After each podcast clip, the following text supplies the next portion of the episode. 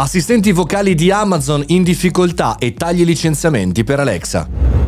Buongiorno e bentornati al Caffettino Podcast, sono Mario Moroni e qui oggi davanti alla macchinetta del caffè virtuale commentiamo una notizia che ha a che fare eh, sul mondo tech, sul mondo innovazione, che ha a che fare con la nostra vita come professionisti, imprenditori e perché no, studenti. Oggi parliamo di Alexa ed alcuni tagli che potrebbero veramente cambiare tutta la conformazione di questo grande assistente vocale. Come suggerisce il New York Times e come abbiamo già citato all'interno del podcast Il Caffettino, circa 10 10.000 dipendenti dovrebbero essere licenziati da Amazon nei prossimi mesi, soprattutto all'interno di settori come l'HR, ovvero le risorse umane, il commercio e eh, i dispositivi elettronici, ovvero appunto Amazon Alexa, Eco e tutta la linea di dispositivi in grado di eh, colloquiare con noi. All'interno di un report eh, pubblicato sul sito di Business Insider si parla di un crollo importante, veloce e repentino dell'assistente vocale all'interno di una divisione di Amazon Amazon che si chiama Worldwide Digital,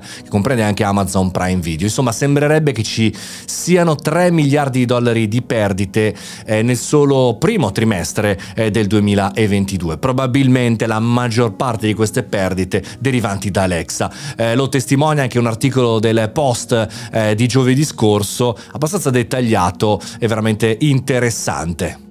Al di là di quanto è la perdita, alcune voci parlano addirittura di 10 miliardi, veramente cifre da capogiro, ma ricordiamoci sempre che sono 10 miliardi per il signor Amazon, quindi non dicono che siano bruscolini, però eh, è una divisione che non sta andando benissimo. Al di là della cifra, eh, quello su cui vorrei un po' ragionare con voi oggi è il perché Alexa non sta funzionando e perché in realtà stanno cercando di capire come sbarazzarsene, sembrerebbe. Partiamo da lì.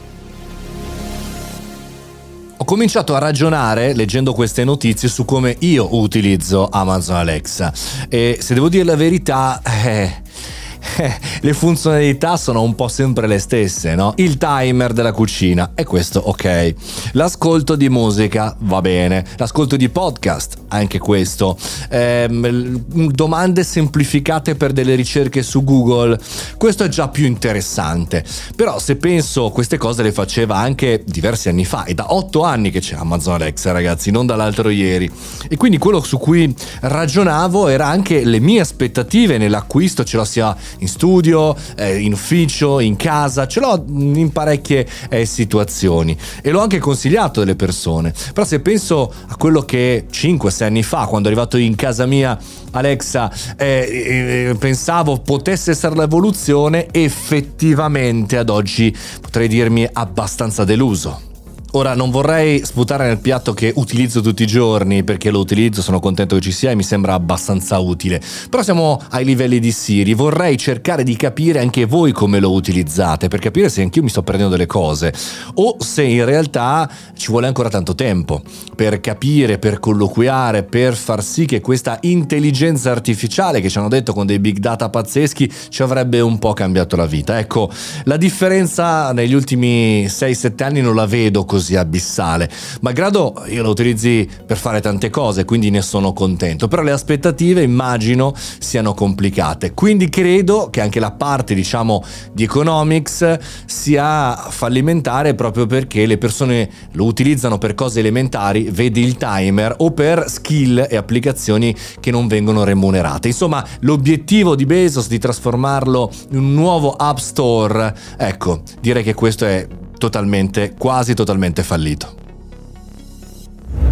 Fatemi sapere anche se lavorate in Amazon e potete darmi delle informazioni più dettagliate. Io ho cercato un po' di informazioni, ma sappiamo bene che dalla fonte iniziale c'è sempre meglio.